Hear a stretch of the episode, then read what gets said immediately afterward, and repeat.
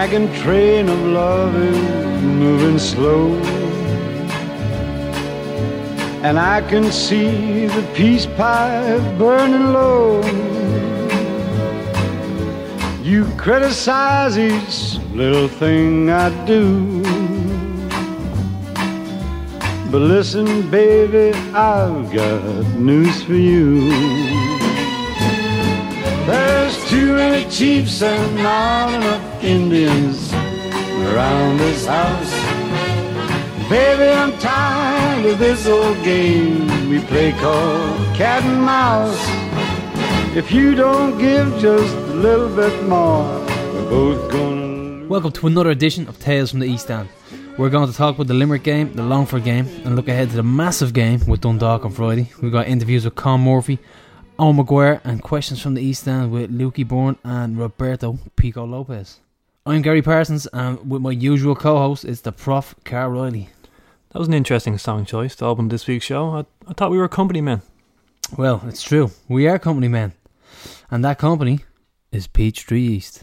Hi, Andy Reid here, ex Ireland International, to tell you about the cracking restaurant open in Tallaght. Peachtree East is just beside the Luas stop at Tallaght Cross East and is already scoring rave reviews. Open for morning coffee, tasty lunches, exquisite evening dinner, and cocktails. Rated number one on TripAdvisor. It's the restaurant Tallaght has been waiting for and the restaurant Dublin deserves. Head to Peachtree East Facebook for more information.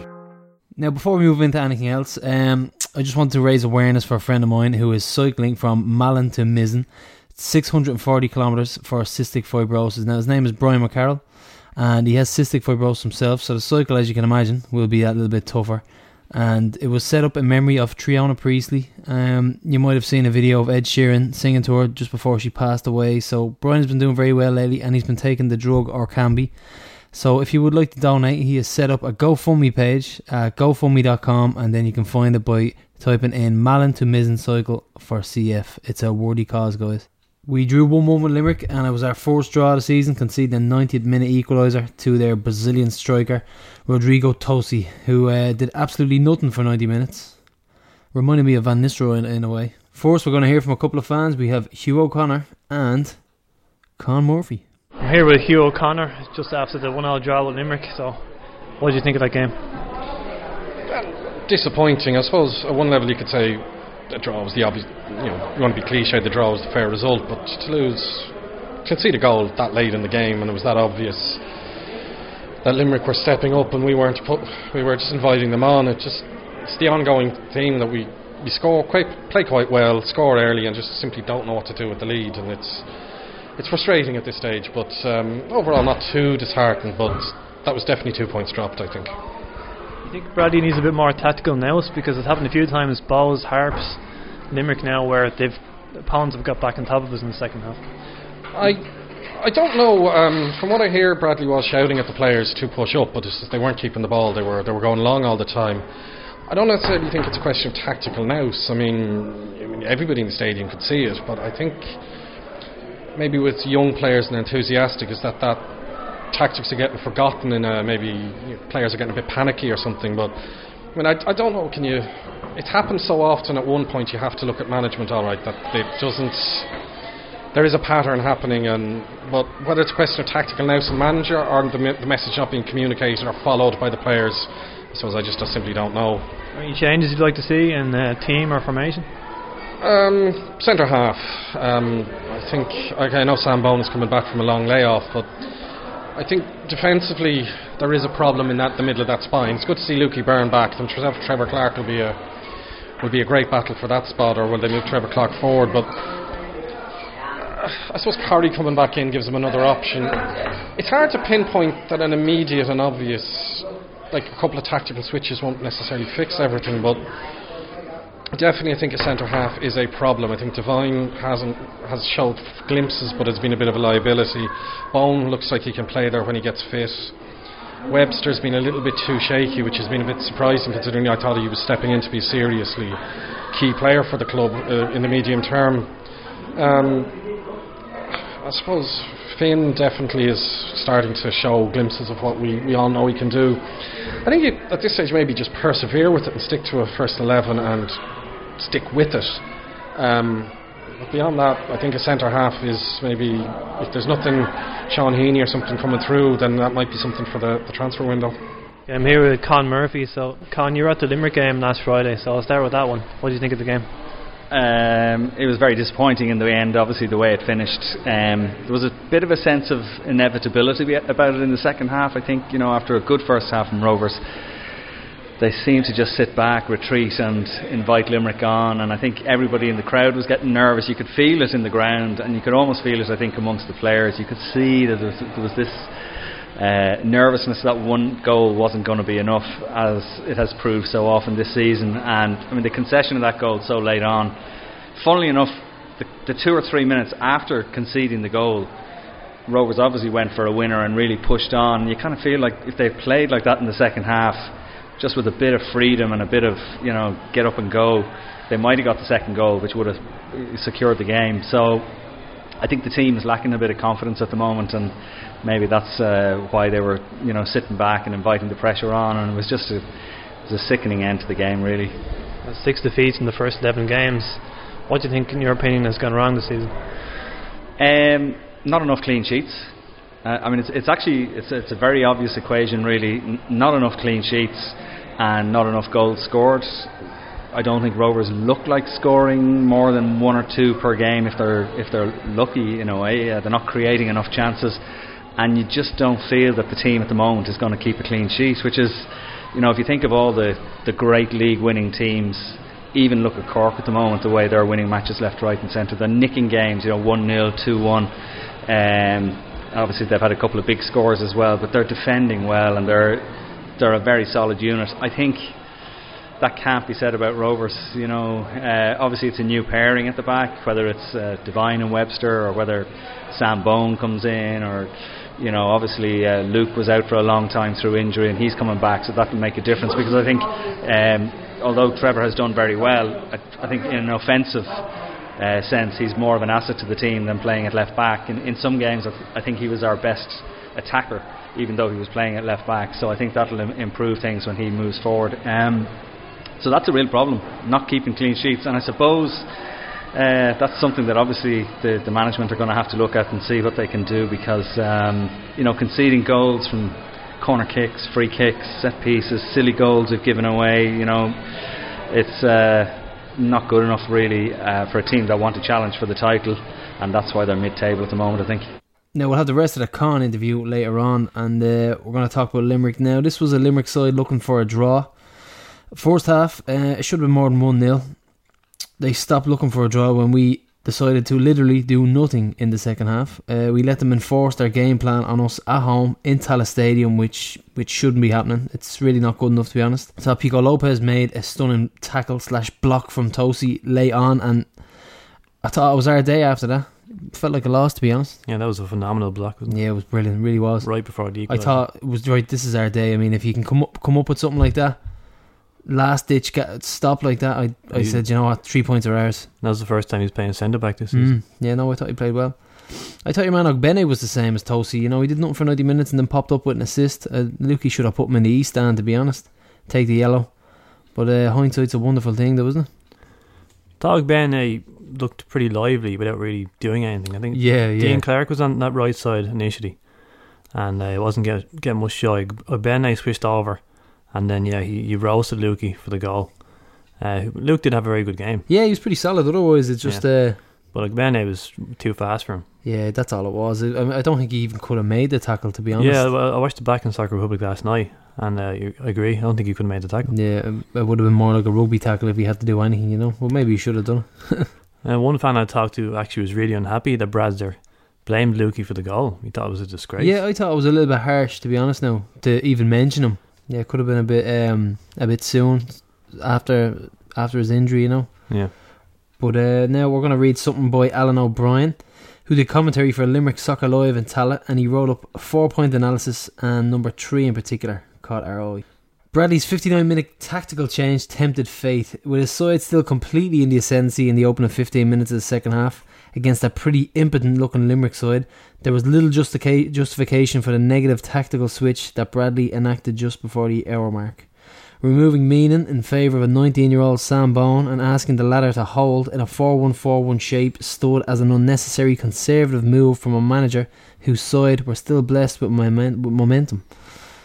Quickly, with Shaw isolated, Rovers went into retreat mode with all 10 outfield players marooned in their own half as early as the 68 minute mark. That's that's quite incredible that that dissection of the game there. I think that sums it up. Yeah, there was there was a sad inevitability about that goal because we just gradually retreated back into our own half, It's really frustrating. and it just felt like that goal was going to come. See, Alan dissects the games with incredible detail, and I I agree with him on this point in particular. And there were there were the tactics of a man under pressure. I felt like it seemed like Bradley tried to hold on to a one 0 win with sixty minutes gone on the clock. It's it's insane, really. Well, as Hugh mentioned there in his interview, apparently those in the West Ham will know because they, they heard Bradzer. He was shouting at the players to push forward, but Just just, kept going deep. They shouted at them to, to play it out. They, they kept going long, so they weren't following his instructions. And who, but whose fault is that? I mean, is is it Brad's fault that his players won't listen to him, or you, who do you blame in, in this situation? You know, Michael O'Neill used to take off an attacker and bring on a midfielder, and it did avoid pressure, but he never did it early as early in that game. And Michael O'Neill's sides were schooled on how to see out a game once that change was made. So we need to smarten up. And when Bradzer looked at his bench, he probably didn't see too many options because there were. Uh, Trevor Clarke was suspended. We didn't Mhm. actually know that when we recorded last week's Yeah. show. That the perils of recording on a Wednesday. Yeah, Uh, injuries. Uh, Ryan Connolly was still out, of course. So if you look at his bench, Aaron Dobbs was there. So that was the first time he was in a match squad this season. Sean Boyd was there, but he didn't bring him on. It's the first time he wasn't involved in a league match. Shane Hanny, who hasn't played a league game this season. So he brought on Bone, and then Dooner, who fortunately nothing really came off for Dooner on the night, no, and uh, Paul Curry. And he's probably thinking, you know, Curry will, will hold on to the ball. yeah, that, it was a good move. And, Yeah. and when you think about it, I mean, he's going to hold on to the ball, keep possession, but I I think it was just too early to make those changes. Of course, Curry hadn't played a game since the Galway game six weeks earlier. Yeah, it's uh, like I said, it's, it's a very frustrating match to watch, especially the second half. It was uh, the attendance was two and a half thousand, just over two and a half thousand. Good crowd for the home game to Limerick, and a good crowd considering how we were playing at the moment. So we're still getting the fans through the gates. Uh, I did think we had a better shape about us in the game. Granted, we kind of fell apart in the second half, but it was a 4 2 3 1 formation. Finn and McAllister were in front of the back four. Thought we defended fairly well. You mentioned the Lopez block. Uh, Webster was getting the better of Tosi in the air. And, uh, Tosi didn't have much about him. I thought. I mean, for the whole ninety minutes. and that was actually Limerick's first chance of the whole game, like that, right before the equaliser, because we they resorted to long range shots. So you, it was a fairly good defensive performance, but we just we defended so deep in our half. the fact that we let them come at us, Yeah. a poor Limerick team like that, was very, very frustrating. And no matter how poor a team is, if you let them come at you, they're going to create one or two chances. So it was nice to get a goal from, from a set piece at the right end for a change. yeah, no, uh, we were only saying how when's the last time we scored a corner, Sco- scored from a corner. I remember Pico scoring four balls against us from a corner. Yeah, the, remember that, all right. But geez, it's been a long, long time since we scored from an actual corner. He nearly scored again in the second half. And uh, Shaw had two great chances in the first half. And he got a smack of a ball in the face. Yeah, So it was a right old smack in the kisser, wasn't it? didn't have a great first 45 minutes there, Shawsy, but Yeah, I felt his pain. Really hit him hard. really are a one half team there, aren't we? I remember I remember saying to you at half time after we played fairly well, I remember saying to you, So we're gonna be shite in the second half now, are we care? That's it. It's And we were. well, it has to, it has to end. It's there's no doubt about it. I mean, we have to try and overcome this syndrome that we have where we just can't perform in two halves. Yeah, Graham Burke was magic in the first half. It was his corner for the goal. And uh, but he was pretty wasteful in the Yeah. second. He, he can be a selfish player at times. Yeah, he's he's been very frustrating at times. I mean, the simple things, like for instance, he was on the edge of the box, and all he had to do was either swing it in or lay it off or have a shot. And I think it went out to the corner flag. You know, it was just a terrible, terrible decision. When it's coming off for him, you want him on the ball and you want him to try whatever he feels like. But when it's not coming off for him and you're chasing a win, you, you, you can get very frustrated. Yeah. What did you think of Tomer's hipster goalkeeping? Hipster goalkeeping. Yeah. What? What? The punching? Yeah, he sure likes the punch. Yeah, it's it's all he does. Uh, a lot of people getting frustrated with it. To be honest, East End let out a couple of shouts. Uh, I don't know if if he's confident if that's what he wants to do. That's what he wants to do. But just make sure it doesn't go to one of the opposition's feet and they've a shot on goal. You know, but if he can catch it, catch it. Don't just punch it for the sake of it. You know, I mean, I'd rather hold on to possession than him punching it out to a, an opposition player. You know, I was just watching the highlights back. Yeah, there was a long range shot that he punched. The ball did swerve a good bit. In fairness, but as you say, as long as he punched it to safety, it's the main thing. There was one in Bray when um, remember when Ryan Brennan hit the post. yeah, yeah. But I think that was a I think there was a bit of swerve. there on was that. a hard shot in that, so I wouldn't blame him for that. But Yeah, there was a bit of swerve on it. Now we'll move on to uh, Bradzer. Bradzer was shouting, and he was shouting that, and later apologising to John Harper, one of the lads on the Rovers chatting on the forum. Uh, John wasn't happy with our defending, and rightly so. He had a roar about it, and Bradzer let one back, but Bradzer apologised later on. Yeah, showed a bit of class to Yeah, fair play to Yeah, I mean, uh, we all get we all get frustrated at times, and I think it get the better of him. But like fair play to him for shook his hand and said, "Listen, he's entitled to his opinion." So I think they've all done that at some stage. O'Neill, Fenton, they've all yeah, shouted everybody back. does it, you know. Yeah. You can only imagine with the with the stand getting on your back. What's the story with uh, Steve McPhail warming up our goalkeepers? No idea. I saw. Uh, I think it's. Uh, his name escapes me now. We were speaking to him, the Rollstone. I think his name is Jose. Yeah, Spanish. Kind of, kind of a small guy. Yeah, he was. Uh, he was warming them up against Longford, and I'm not too sure. But I mean, Yeah, not Limerick and Bray. It was McPhail. he's a director of football, right, McPhail, and he's warming up the keepers. Maybe the guy was on leave. I don't know. People got to go on holidays as well with their football coaches. Or maybe he was away in Spain. You never know. It does look a bit strange. It does look a bit strange. Our director of football warming up your goalkeeper. Uh, we'll move on to Tony Ward and Cardiff were represented in the suite as well. So uh, some more great pre-match entertainment. Really liking the whole idea. Uh, not many people played at such high levels of two sports, so it's certainly something I admire. You think you had Michael Jordan played baseball as well as basketball. Henrik Larsson played floorball in the Swedish Super League, and I Don't even know what floorball is. no, I, don't- I didn't even look it up. I'm, I'm going to guess it's some sort of futsal, maybe with a smaller ball. Um, Luis Enrique does marathons and Ironman competitions. So those are some um, some professional footballers and professional athletes who have played two sports professionally. And don't forget uh, Neil O'Donoghue, the last Irishman to play in the NFL, and he played one season with Rovers in the 1970s. Really? Yeah, Now that's a stat and a half right there. NFL. yeah, Was he a place kicker? yeah. Oh no way! I didn't know that. That's pretty cool. Is he still alive? Yeah, he, he was he was in the he got national attention kind of last year. The the Guardian wrote a piece on him, and uh, Balls.ie did a piece on him before that as well. So. Well, there's an idea for the suite for the future. Yeah, so Ward spoke very well. It was um, he, he couldn't call the uh, couldn't call the win. He went for a score draw, so he was sitting on the fence. He's a lot of time for Limerick and Rovers. So Yeah, a lot of people assumed that he was from Limerick. I kind of wasn't sure either, but yeah, he grew up in Harold's Cross and he used to walk the mill down. yeah, Every second Sunday. Yeah, So that was cool to hear that he followed Rovers growing up. Uh, he told a good story as well how um, when uh, Ireland were playing the World Cup in Brisbane in 1987, the thing that stuck out in his mind wasn't actually the World Cup. It was he looked up on the terrace and he saw a cram banner, keep Rovers at Milltown. that's actually. Do you know what? Every every time I go away, I see something Shamrock Rovers or meet someone got to do with the club or a fan. So they were, we're everywhere to be honest. Uh, the program was really good again. Uh, Carl's editor- editorial was particularly good, so well done on that, Carl. That you popped your editorial cherry, I think. Thank you. Robert bestowed that honour upon me last week. And uh, I've got a piece in tomorrow's issue about this show, actually.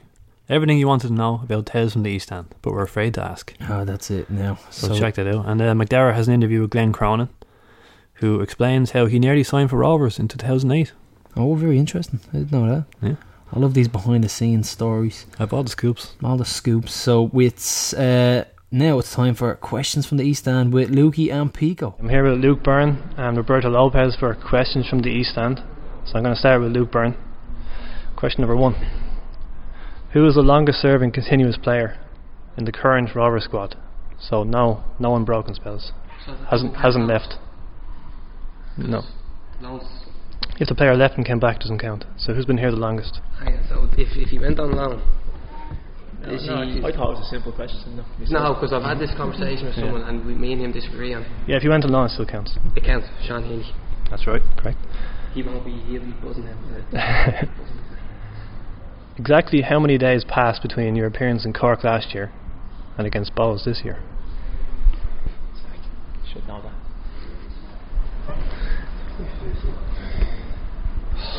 Someone said it to me. How many days in the year? Give me a second here. I should get this. I think it was in the sun, wasn't it? That exact number. So it was.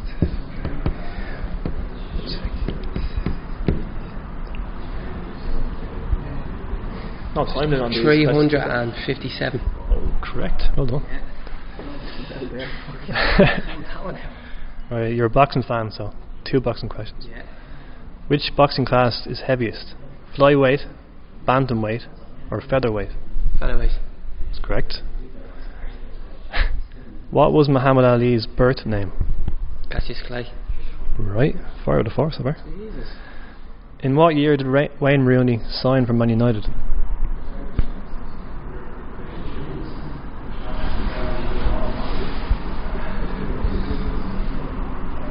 Two thousand and four. Yes, correct. impressed there. Eh? I'm impressed. What is the capital of Romania? Gone.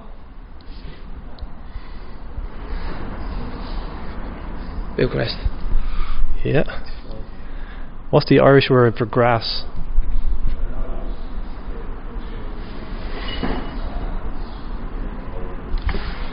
Um, oh, Didn't even do Irish. What? Didn't even do it. I did Irish, only half Irish. I still should know this.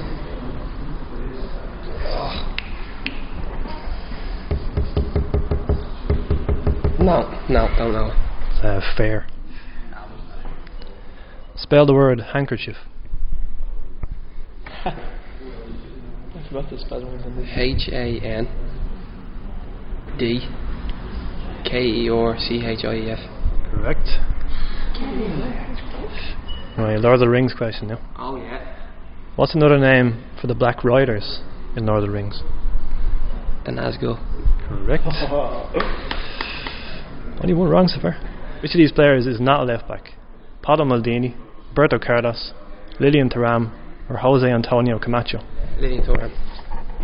That's only one wrong. You got nine points. Oh, Thuram. No, I'm oh, saying you got it right. Yeah, Yeah. yeah, yeah. Yeah. Oh, okay. Nine out of ten. So yeah, just the Irish question you got wrong. So nine points. I shouldn't have even done it because I only do Irish. I'm 100%. Fair play. I don't think I'll beat that. Pressure's on. Yeah. I don't watch What's the football. prize now if I, if I win the whole season? Some kind of trophy. Yeah, I think Gareth's, Gareth's working on it. Two, I think. Okay, Roberto, not Carlos. Name the four Champions League semi-finalists. Uh, Atletico, Monaco, Real, and Juventus. Correct. Which Rovers players have started every league game this season? Tomer Chencinski, David Webster, um, Simon Madden. I'm not going to tell you the number now, so you have to kind of Yeah. decide yourself. Um, who else is there? Ron Finn. Nope. Started every, every game? Yeah, not Finn. Uh, I think there's one more. No, that's it. Sorry. That's it, three, yeah. Yeah, three. Yeah, he backtracked. Arachnophobia means a fear of what? Spiders. That's right. What are the first prime numbers? Sorry, what are the first four prime numbers? Prime numbers. What prime numbers? Luke knows this.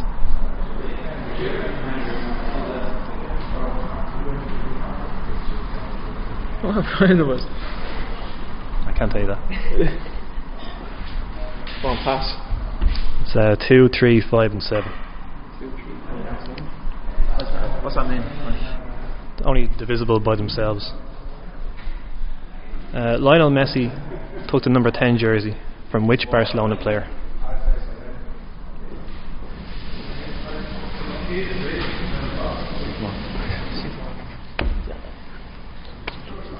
Rivaldo? Close. Do you want to have a second guess? Nah, I don't get it. Cloyworth? Ronaldinho. Ronaldinho? Yep. 2008. I'm lost already. Yeah. What do you have in common with Henrik Larsson and Patrick Vieira? Uh, parents from the Cape Verde, or relatives from the Cape Verde Islands. Yeah, Henrik's dad and Patrick's mother. Yeah. Spell the word eligible. E L I G I B L E. Correct. Which has a greater population, Cape Verde or Cork? Cape Verde. It's Cork 542,000, Cape Verde 512,000. I know.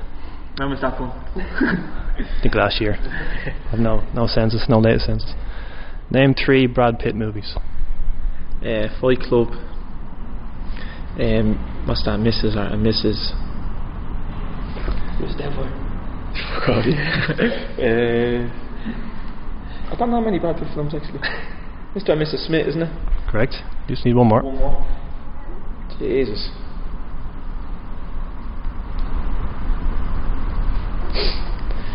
Troy. Can you confirm that? Uh, you got it. Uh, I've never seen Troy. Okay. What was the goal difference margin in which Rovers won the 2010 league title over Bohs? One. Two. Two. Paddy Madden should have played and made it. Yeah. Actually on the bench for that game, he should have scored with five. Can't put that in the podcast. Yeah. Couple what? Paddy Madden should have. Oh yeah. Okay, you got that. Spiders. Yeah. Seven. How many did you go? One, two, three, four, five, six. I've got there. Six points. So nine for Luke, six for Roberto. I'll take that. I thought my questions were harder.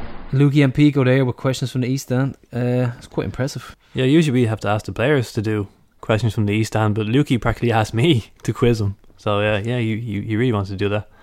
But he was foiled by his Gaeilge.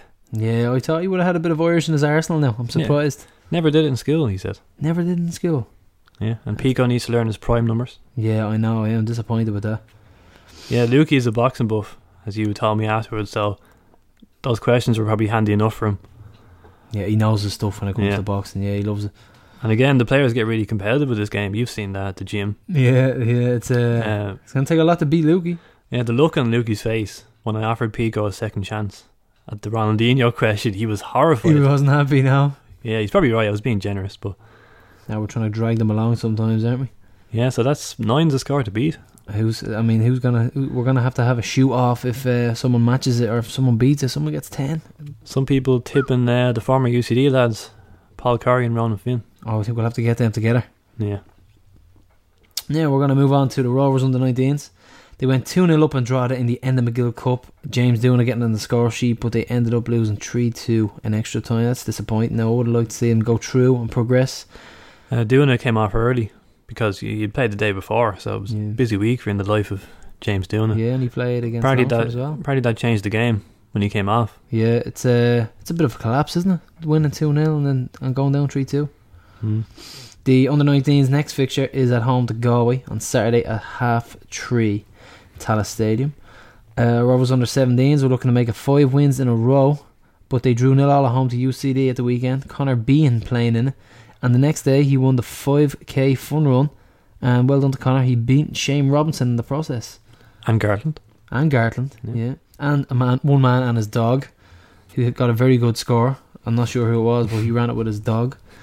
Uh, we have Aaron Bolger in the Ireland under 17 squad this week, so well done to young Aaron. I was actually hoping to see him against Longford, but it's a it's a it's a privilege it's to be called up to the 17s. He's only played in the Leinster Senior Cup game so far, I think, in Kilkenny. Yeah, I like uh, I like the look. In this season, last season he played a few games, didn't he? I like the look of him. Yeah, he set that record, didn't he? The first millennium, post millennium born player Oh, that was Aaron, was it? in the League of Ireland. Yeah, We have some more good news with a major announcement with Corduff teaming up with Rovers to uh, learn off each other as regards to youth coaching and everything football related. So that's another good link that we've set up on the north side this time. yeah, as you say, North Side club, so it's a great link up. Yeah, we're we're hitting all areas in Dublin. It's, it's the best way. Uh, we have Shane Robinson hitting back at criticism in the media, and then we've Robbie Keane saying forget about the results, which uh, I'm not sure if I agree with. I cringe at that, to be honest. I hate. There's nothing worse than telling fans to forget about results. I mean that's that's your bread and butter, you know. It, it, it's easy for him to say. I thought Robbo spoke well, but Yeah, no, Rob was pretty cool. It's just a horrible headline. You know, forget about the results. Uh, it's very hard to. I mean, it's it's what fans want. You know, we want we want three points every week. It's it's it's not a good thing to be saying forget about it. I mean, they're not going to say that for losing every week. So Yeah, I think for a lot of people's point of view is it's a shame that we've kind of gotten mixed results on the pitch. It's a poor start to the first series of games because so much has gone right off the pitch. yeah, Our marketing of games is phenomenal. Our match day package is brilliant. But having said that, I think uh, Patrick Kilmartin pointed out this on Robert's chat, and something that's bugging me as well is that why do people keep comparing the position of the first team in the table with the academy project? it's got as, nothing to do with it. as if we picked one over the other. Yeah, no, Nobody has absolutely picked- nothing to do with it. I agree with you. Nobody's picked one over the other.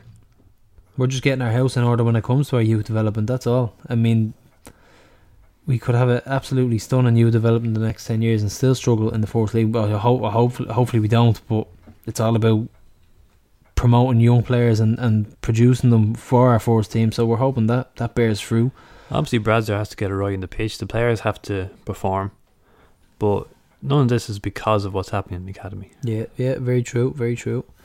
Um, show racism, the red card awards were at Tallaght on Tuesday. Antonio Donoghue was telling all the school kids how Cristiano Ronaldo made his debut for Real Madrid. There, The more years that pass, that becomes more surreal. I actually watched it again there in the last week, and uh, it was pretty cool watching Pat Flynn burst him. Ronaldo made his Real Madrid debut in Yeah, Tallaght. and considering what he's done in, in that amount of time, amount of goals he's Yeah. scored and records he's broken, it's it's pretty crazy, isn't it? There's actually there's a picture of the Madrid game hanging on the wall in Tallaght, and uh, Dara Ferris pointed this out. The west stand roof is photoshopped onto the east stand, so it's fake news. I didn't even know that. Yeah, Uh, what else have we got? We have more news regarding Norwich. They want Michael O'Neill. Uh, who doesn't want Michael O'Neill? I actually saw a Norwich fan complaining, saying, "Can we not widen our scope?" and I'm just reading this Look thinking, what he's done, man. Look at the he poisoned Chalice with with Northern Ireland. He got us to the Europa League. I mean, come on. the idea of someone scoffing O'Neill is just madness. Ah, no, he's he's definitely got the the ingredients to, to managing the Premier League. I wonder think who they could because um, I remember Lawrie Sanchez. He, he struggled at first. Remember they went on that like ten game run without scoring or Yeah. something. But then he got it right, and they were top of their qualifying group. And then he jumped ship to Fulham, and O'Neill is doing well again now. Be interesting if that would happen to the North, the North again, where their manager leaves mid campaign for a. I don't think he would. I think he wants. I think he'll finish. I think he'll finish his, uh, what he started. I think that's the type of guy he is. And we have Ian Barraclough uh, appointed as the under 21s Northern Ireland manager. I thought that was a bit surprising for me. Now, Interesting link up, two former League Yeah. of Ireland managers. do you reckon Mick O'Neill had something to do with that? Could have recommended him. Possibly, yeah. Yeah. If you look at every manager to win the league here since 2008, you have those two, McGoodley and Barraclough, Yeah. are both now managing Northern Ireland international teams. Yeah. You have Pat Fenlon, Liam Buckley, and Stephen Kenny as the others, all three former Rovers managers. Yeah, I know. So I just called out every league winning manager since 2008 there, And they managed us.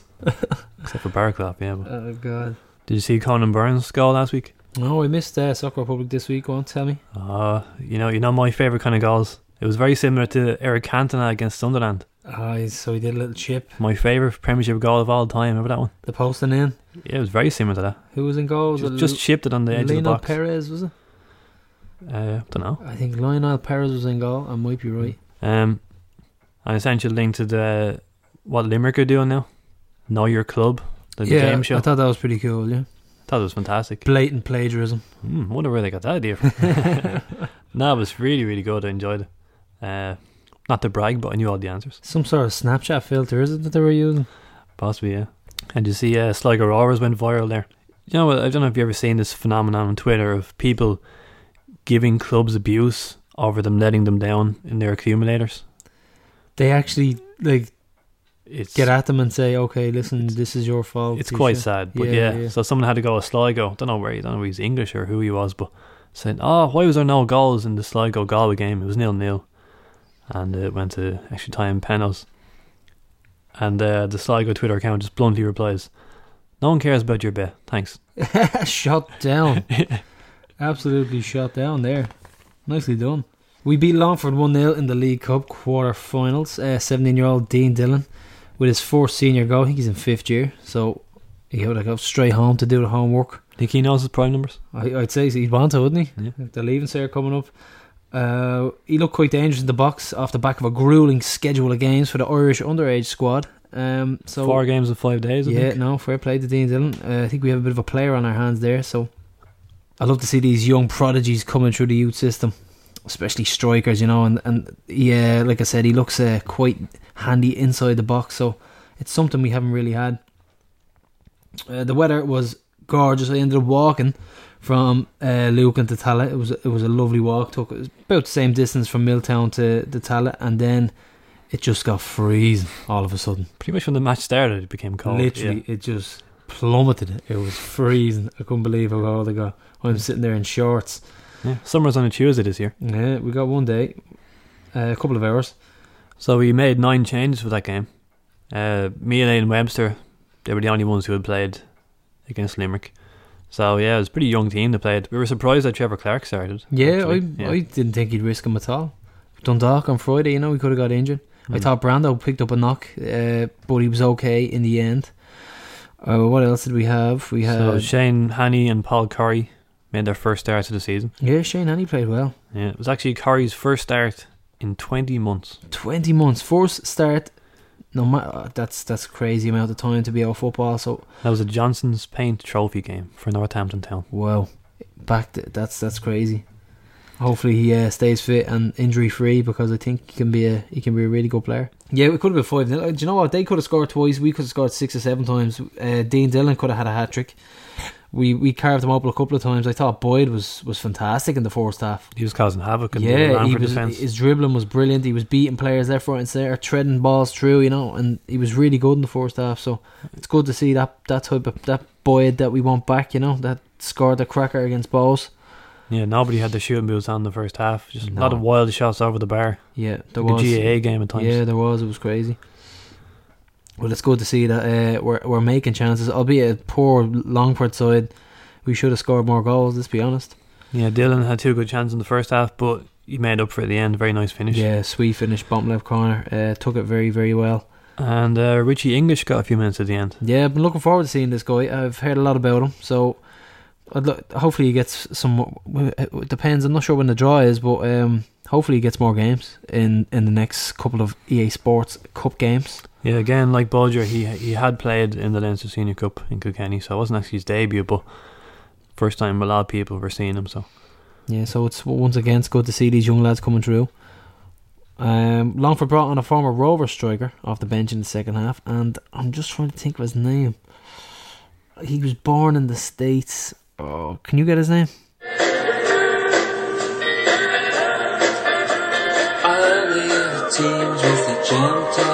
Teams with the jumped up pricks who never run, never run, outrun the current. All the other teams and the jumped up pricks who never run, never run, faster than the current.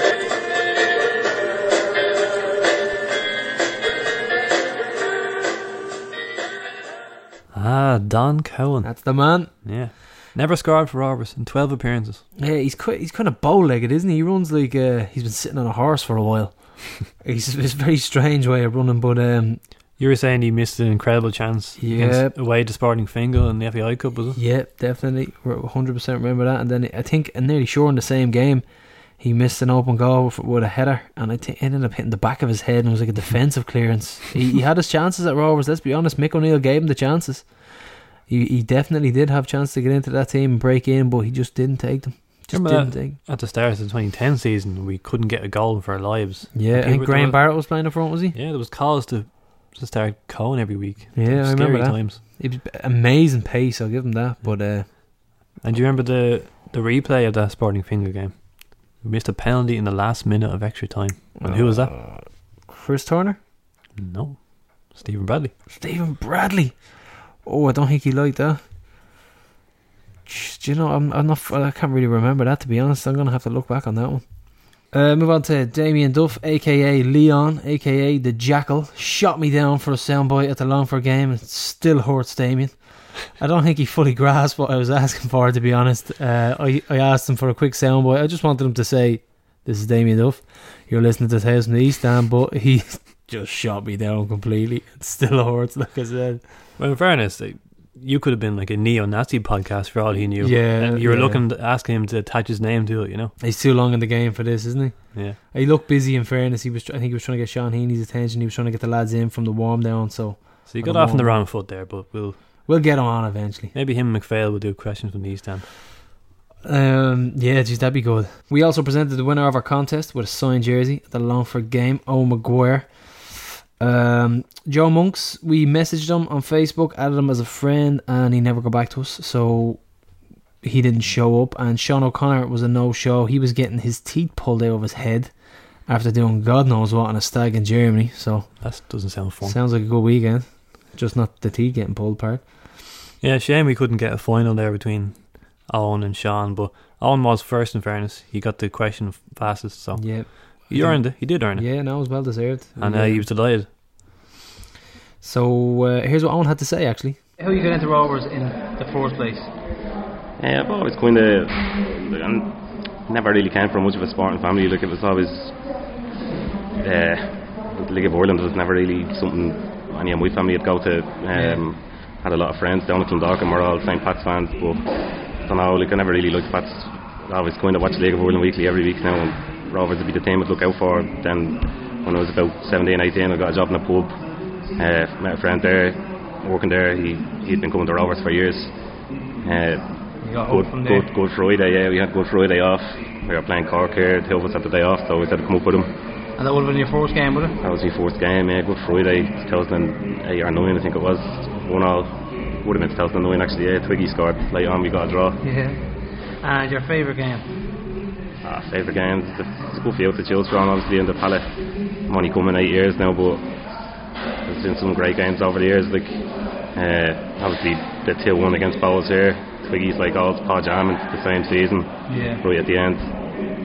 The event Juventus obviously is just standout. And then the whole European run in 2011. I don't think we could pick one to be honest. Yeah, But the it's pod, the pod, jam, the pod jamming one was, was was brilliant. I think Twiggy's it because it was the first derby, but I think I know the answer to this, but we'll ask you anyway. Your favourite player? favourite player ah, has to be Twiggy, but I don't know. Stephen Rice, I always like Chris Turner as well. Yeah, but uh, thanks anyway, uh, Owen. And uh, where's the jersey going? Is it going up on the wall? Ah, it's getting in a frame, yeah, absolutely. It's five or six on the wall already, so be joining the wall of fame. Yeah, grand. Thanks, Owen. no worries, thanks. Now we are moving on to Carl's stats, one of my favourite parts of the show because um, they're just really impressive, let's be honest. I'm blushing here. uh, Rovers recorded their 10th consecutive win over Longford, and the Hoops became the fourth club to reach six League Cup semi finals in a row. That's a f- so that's a that's a record, the first time ever. That's two six in rows we have now. Two six Six in a row. FAI Cups and six Cup semi finals. Rovers have won each of their last 16 ties against first division clubs in all cup competitions since losing to Shelbourne in the 2010 Leinster Senior Cup. Rovers have eight points less than at this stage last season, so yeah, it's the same points return as Trevor Croly's first Same- third of the 2013 season. oh god, And funny enough, in our next game, game number 12, we beat Dundalk 1 0 at home. Oh, hopefully it's a good omen. And that was the last time we beat Dundalk in the league. One May, at home May in 2013. May 2013. We used to hop off them for fun, didn't we? 6 7 0, yeah. Yeah. Uh, I don't know if you read Emmet Malone in the Irish Times. Uh, he was drawing attention to Stephen Bradley's pre-season comments. He was kind of saying that he he brought on himself a little bit because he raised expectations, saying that you know Maybe so. Yeah. we may not catch Dundalk, but we can certainly close the gap on on Cork. It- obviously, it, it looks farcical now because Cork have started so well, but no one no one saw that coming. in yeah, fairness. I mean he has to say something, doesn't but um, but Owen, uh, mm. He's not going to come out and say, "Oh yeah, I'm chasing sixth place." Yeah, and, and Emmet acknowledged that. He basically said if managers said things like that, they'd be accused of being conservative and boring. Yeah. So, do you remember when Pat Fenlon was appointed? The first thing he said was, I've no interest in second place. Yeah. And he never finished higher than third. Yeah. But managers have to say ambitious things, I think. Oh, they all do, yeah. I mean, that's that's just that's the nature of the game, isn't it? Now we have Tomer Chencinski, Simon Madden, and David Webster. They've started every league game for us this season. Um, Brian Gartland and Michael Duffy are the only ever present for Dundalk. That's a change for them, isn't it? They used to have uh, quite a few ever presents during Yeah, the three in a row. Yeah, like if, last few seasons, like nine or ten games into the season, I, I would look at their, their stats, and like most of the team would have played every game. Yeah, it's not like that anymore. That is a change. Uh, they have lost to the bottom of the table, so Galway last week, a 2 1 defeat. Uh, the Prez was enjoying it. He went viral as well with a with a meme or a meme. Which way do you say that? Yeah, it's just me and Gary. It's a meme, it's not a meme. No. so, he, so he enjoyed Galway's first win in the season. yeah, he, he was. Uh, I'd say there was points after it. He likes a drop out, Michael D. They have lost back to back league games uh, only once since the start of the 2014 season, and that also came in a defeat in Galway last August. Could be a good almond for us. Yeah, I gave you so. two good omens there, so what more do you want? Yeah, I know. And uh, crazy stat there I saw online on Twitter. Dundalk in second place are closer in points to relegation than they are to first place. Oh wow, didn't know that. Is it a great show. This is a weird season. It is. so we have Dundalk who have lost four of their last six away league games. And they've been beaten in seven of their last ten competitive matches away from Oriel Park. So their their home their away form was brilliant Hmm. in their three in a row seasons, wasn't it? Well, that's including Europe and the Aviva Stadium, so it's a bit of a you know misleading, no, no, misleading stat, not. but they're poor. but is a fact nonetheless. Yeah, yeah, their away form is terrible. Uh, Dundalk and Finn Harps are the only current top flight teams that Brandon Miele has never scored against. And David McMillan is the danger man this week, and he has scored six goals in his last six games. David Webster has not scored in 114 league games since Brays one all draw with Dundalk in August 2012. Yeah, he did score in Europe. Yeah, against who was it? The Progress. Progress Niederkorn. Niederkorn. That's them. The next worst run is Dundalk's midfielder Chris Shields, who has not scored in his last 97 Premier Division games. So he's due a goal, and hopefully not against us. None of the top three teams, Cork, Dundalk, and Bray, have drawn a game yet. Dundalk's last league draw was against Rovers in September. Surprise, surprise. Mm-hmm. Uh, Dundalk have scored at least one goal in 17 consecutive league games, so they're scoring goals. Derry were the only team that Rovers failed to score against in the last round of games, in the fourth round of games. Sorry. So there weren't any nil-all draws in the fourth series of the Premier Division. That must be a record as well, I say. I'm not willing to look it up, but I, it must be. I, th- I think it is. It has to be. And Dundalk's la- Dundalk's last scoreless draw in an away league game was in March 2012. So it's a long time since they have a scoreless draw in the away league game. Dundalk are looking for three successive league wins over Rovers for the first time since. So oh, this is a doozy for since September 1978 to um to November 1979, and three straight away league wins for the first time in their history against Rovers. So this will be first Mm. time in their history. Yeah, they did it once. It was uh, in the 70s. They won two league games and a league cup match at Milltown, but they've never won three straight in the league away to Rovers. Yeah, and hopefully we uh, we book that. Hopefully that doesn't uh, happen on Friday. Rovers are ten games without a win over Dundalk since the two. That's I'm surprised at that. You know, since the 2014 FAI Cup quarter final victory over or over over the uh, Oriel Park. Jeez, like I said, we used to hop off them for fun, score tons of goals against them. Things have changed now. But um, next up we have uh, starting elevens and predictions.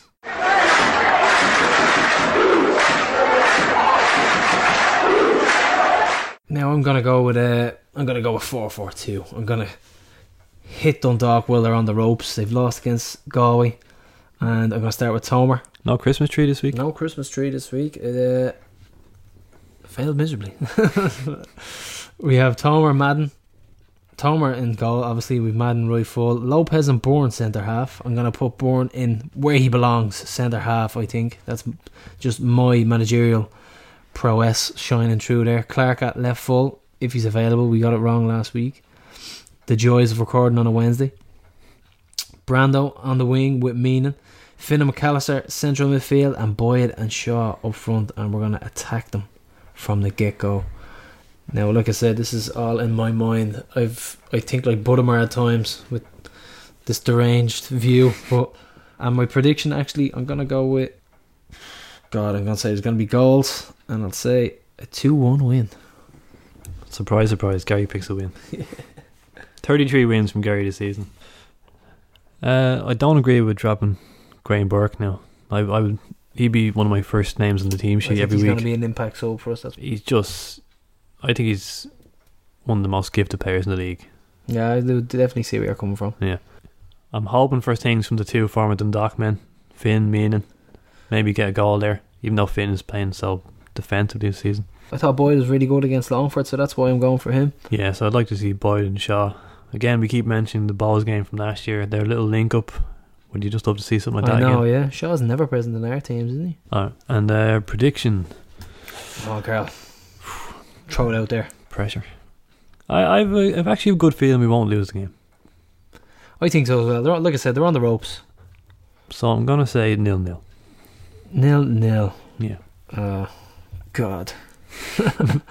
right, so once again, we have Con Murphy coming up with the second part of his interview. I've enjoyed your 1899 suite appearances so far this season. You've hosted uh, a few different guests.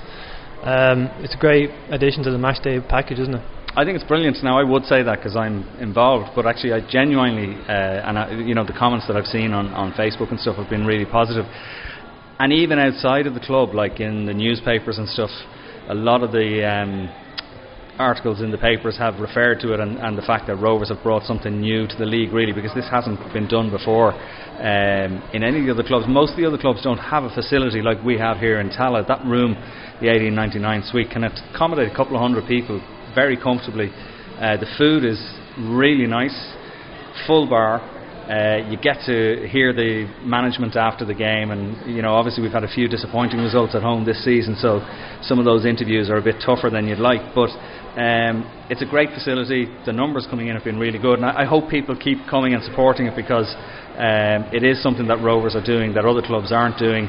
It's generating a bit of um, for the club. I'm not sure if it's a huge money spinner, but it's just a great facility for the fans. So, so I hope people will continue coming. And uh, this weekend, obviously with the Dundalk game, uh, Tony Cousins is going to be the guest of honour, and that will be an interesting one because everybody says he's my double. Obviously, I'm much better looking than him, but uh, it'd be it'll be an interesting conversation all the same. Tony Ward was great last week, and for me, like interviewing fellas like I watched Tony Ward playing for Rovers back in the 70s. I watched, you know, Pat Byrne and Peter Eccles and uh, all these guys, Gary Twigg, down through the years, and, and getting a chance to talk to them up there for me is fantastic and really, it's it's a, a really enjoyable and. Uh, and the crowd seem to enjoy it as well. So yeah, I hope it. I hope it thrives, and I hope people will keep supporting and coming. You mentioned watching Rovers in the 70s there. How did you actually get into Rovers, and do you remember what your first game was? I don't. It's funny. Um, Jimmy McGee, when I talked to him, he can remember. You know, it was the 12th of May, 1937. My first game here. There, you know, it was a sunny day. He remembers everything. I've, I have a terrible memory for stuff like that. I know it would have been around 1970 when I first uh, went to a game. I do remember going to a game and going up to the terrace on the Gonzaga end of the ground, which is the far end from the road, and sitting on one of the crush barriers. And I know that John Herrick was playing for one of the Cork teams, so that would have been around 1970 or thereabouts. It was my dad who took me to the games, and at that point, um, myself and my brother used to go with him, and we travelled to every game, home and away, religiously. It was uh, it was fantastic, and. Um, then in 1974, my brother was killed in an accident, a road accident. So it was just me and dad after that, and we travelled the highways and byways all over the country supporting Rovers, and it was a great, great, great.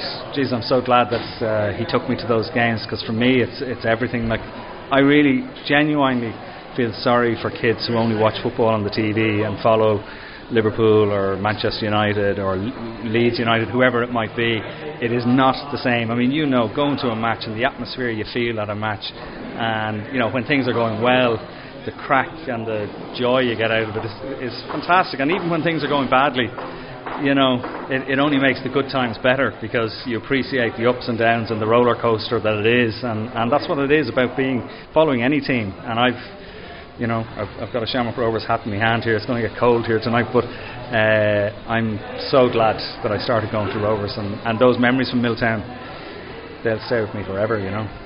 There's a lot to choose from, but could you pick a favourite game you've ever seen from Rovers? Oh, God, so many. Um, there's a few that stand out. The the cup final win in um, in uh, under Johnny Giles against Sligo Rovers. What year was that? 1978. Yeah. uh, Controversial penalty. Controversial. It was definitely a penalty, by the way. I was sitting right across from the incident, and, and Sligo fans disagree. they, they, they can disagree all they like. The referee pointed to the spot and Ray Treacy scored. And I loved that. The day they won the league in the RDS because after everything that happened after Milltown and the, the tough years of travelling around and stuff, uh, to get a league title again, that day I remember going over to the Horseshoe House afterwards and uh, after a couple of pints, you know, the tears were coming down, bawling my eyes out. Um, so that was great. I think the first match here in Tallaght will always stay with me. When Gary Twigg put that ball in the net, ah, Jesus, it, it was just unbelievable. Um, some of the European games here have been great as well. Um, I remember at Milltown they played um, a friendly game against Arsenal, and even though it was only a friendly, it was during the Rovers sort of four in a year, four in a row uh, team, and at that time they played just beautiful football, great players, guys like Pat Byrne. Uh, wonderful passer of the ball and just super team.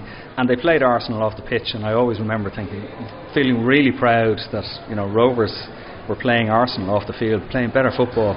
I forget the result of the match, but that didn't matter. It was just that Rovers played so well, and maybe I think Larkin maybe got the goal. Yeah. Which one? I think Noel Larkin maybe got the winner. Did he? Yeah. You see, I, I should I should have remembered who I was talking to.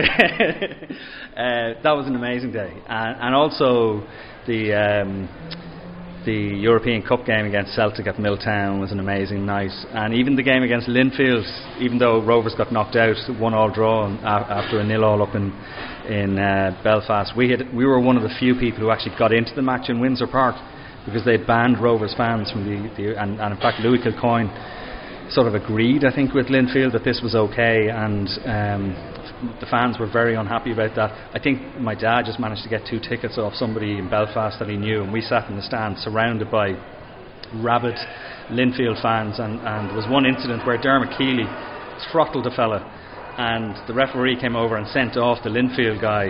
And the people around us in the stand were going mental, and it was really difficult for us because we had to just stay quiet and you know not cheer when Rovers nearly scored and all that kind of stuff. So uh, that was a really memorable game as well. But there's so many down through the years, you know, it's, it's hard to pick one. But I think that Twigg goal here on the first night with that that'll stay with me to the grave, definitely. Do You have a favourite ever Rovers player? Do you know something? I, I'm going to have to say Gary Twigg.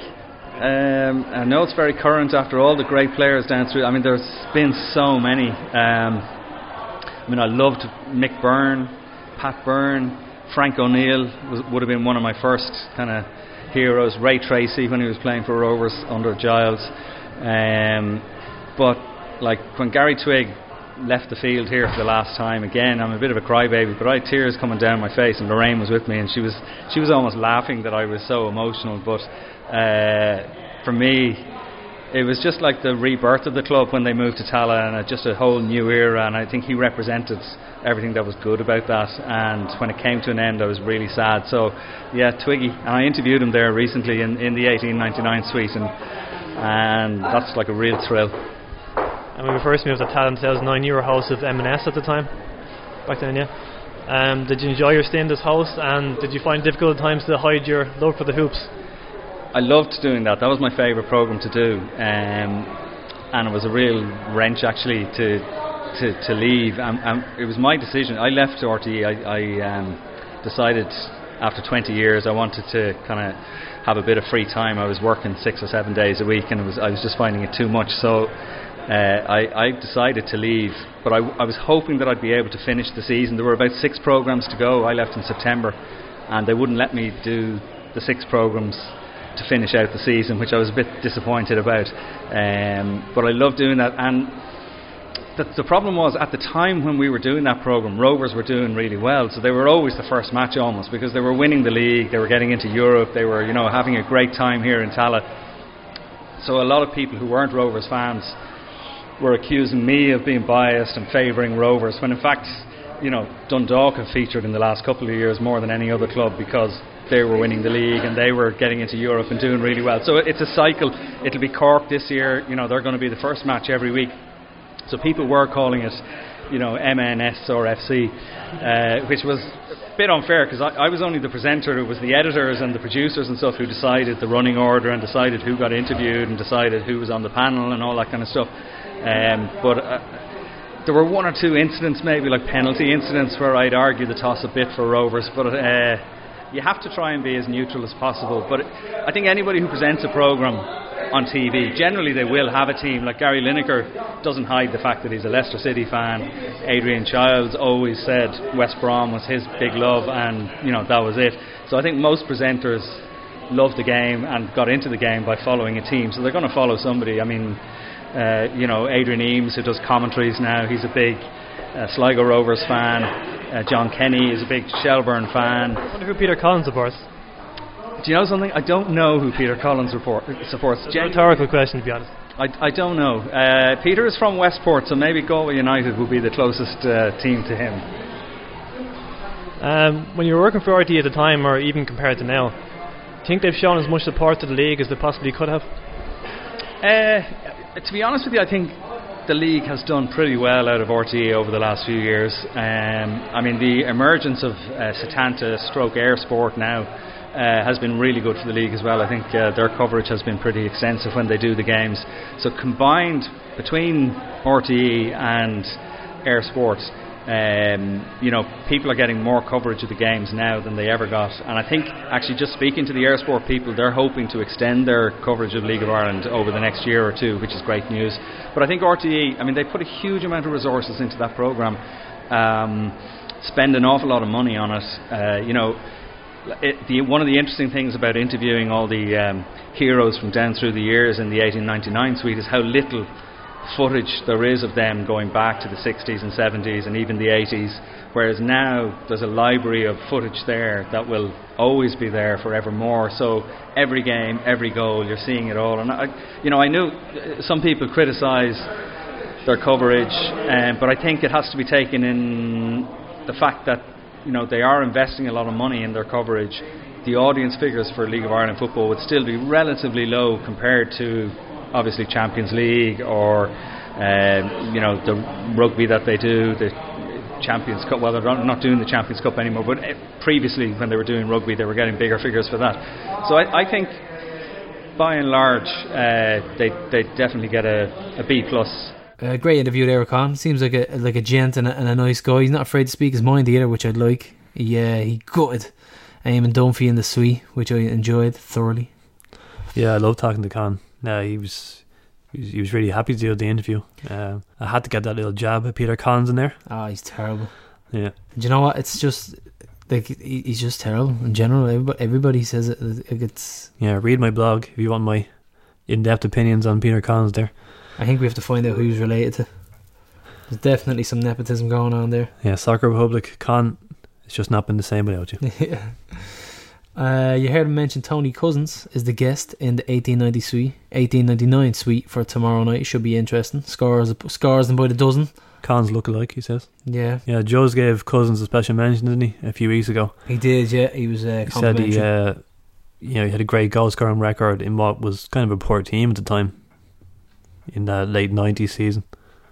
He's not doing anything at the moment, is he, Cousins? No, I mean, he'll probably be linked with uh, Limerick and Yeah, he, he's, stuff, yeah. the applicant. I'd say his CV is is in the post. Uh, the tickets are on sale for ten euro each to win a trip to see the two or to see the Rovers away game in Europe this season. Uh, maybe the club could.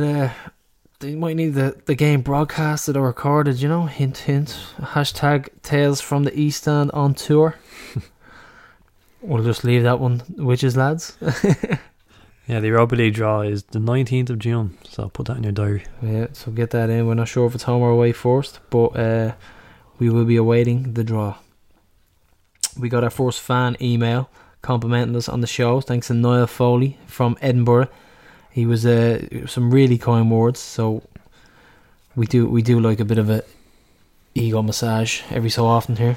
Yeah, I was just thinking recently, uh, where's the love for our email? Yeah, we've we've gotten two emails. It's a record. Yeah. our, our record is two emails, but I mean I mean- emails are kind of dead and buried, aren't they? They're just used for work and stuff like that. Yeah. I mean, we've gotten loads of great feedback on social media. which we're really grateful for. But yeah, just no love for the email. No, it's uh, it's it's dying to death, isn't it? Just going to throw it out there actually. Tales from the East End at gmail.com. Get your thoughts into us, guys. Could be random garbage. Just get it into us. Um, I just want to say congratulations to Dundalk for winning three in a row. It was a great achievement. But uh, some records just aren't meant to be broken.